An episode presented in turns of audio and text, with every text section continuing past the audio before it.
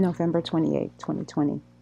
I'm beginning to realize that when you leave behind the abuse of your past and the abuse of people of your past, they never leave you. Today was the first day in years that I didn't immediately blame my children's father for something that happened to me, and that shit felt good. But my car is sitting in the impound lot today because of him. I don't believe he came to do it. No, I'm convinced that he's using my son or Nate to do his dirty work because he's got a reputation to uphold.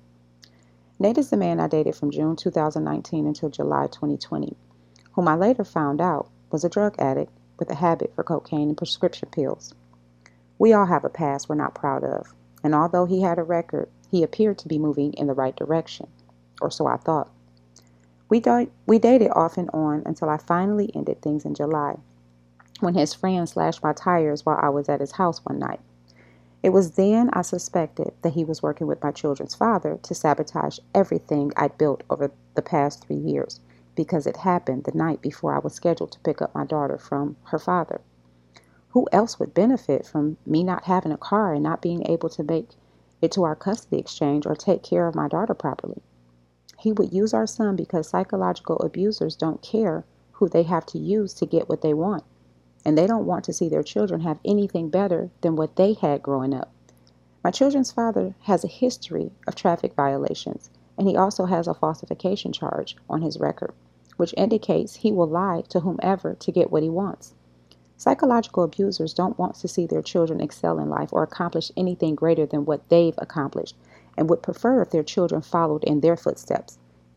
The only people who would have access to making a copy of my key or stealing a spare key out of my kitchen drawer was Nate and my son, because my children's father was not allowed in or around my apartment. He might also use my son because he figures I wouldn't be so quick to call the police on my son like I would him or Nate. Psychological abuse is nothing more than an attempt to fuck with your mind, to make you think you are going crazy. And it, also, and it almost worked. But my intuition snitched on them. Someone moved my car into a premier parking space, not once, but twice, costing me over $200 each time. When you leave a psychological abuser, they will do anything in their power to make sure you don't excel without them. And I was excelling in every area of my life without him. Psychological abusers are nothing more than low vibrational energy vampires who are living life in their devil energy. It's my belief that we all possess both energies within, and psychological abusers live in the lower energies of hate, misery, unhappiness, and they go around hurting others because they refuse to endure the pain of healing from childhood trauma and abuse.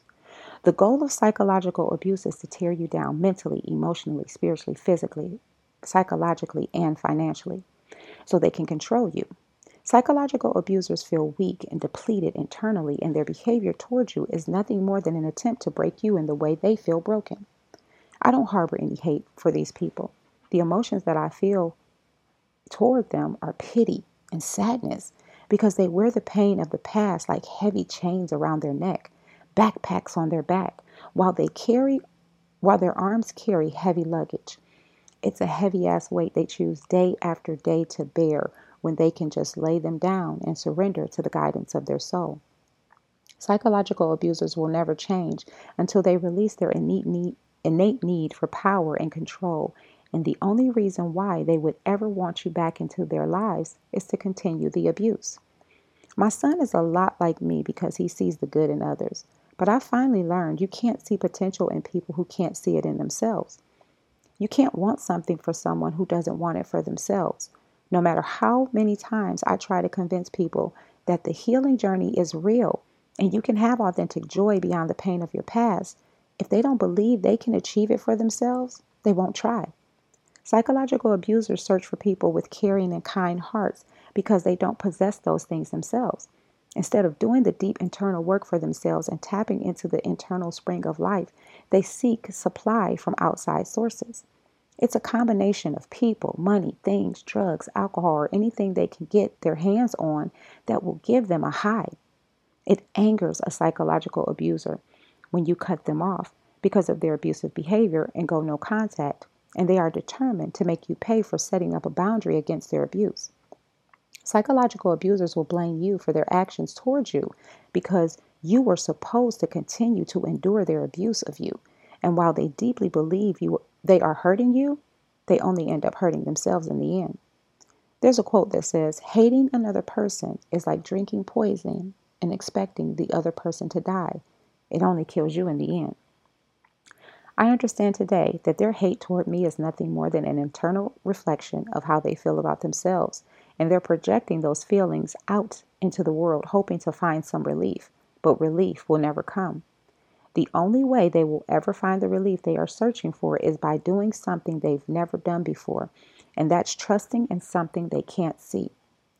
I understand because how can you trust in something you can't see when, when you trusted in what you could see and that left you hurt, angry, and disappointed?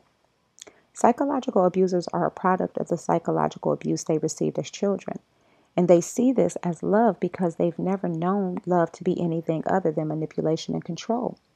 Psychological abusers are very talented and gifted, but instead of using those, gifts to enhance the lives of others in positive ways, they use them as a way to harm others. I've learned the only way to free yourself from this pattern of abuse and to fully heal from the effects of this type of abuse is to love yourself wholly and completely, including the wounds of old trauma and abuse.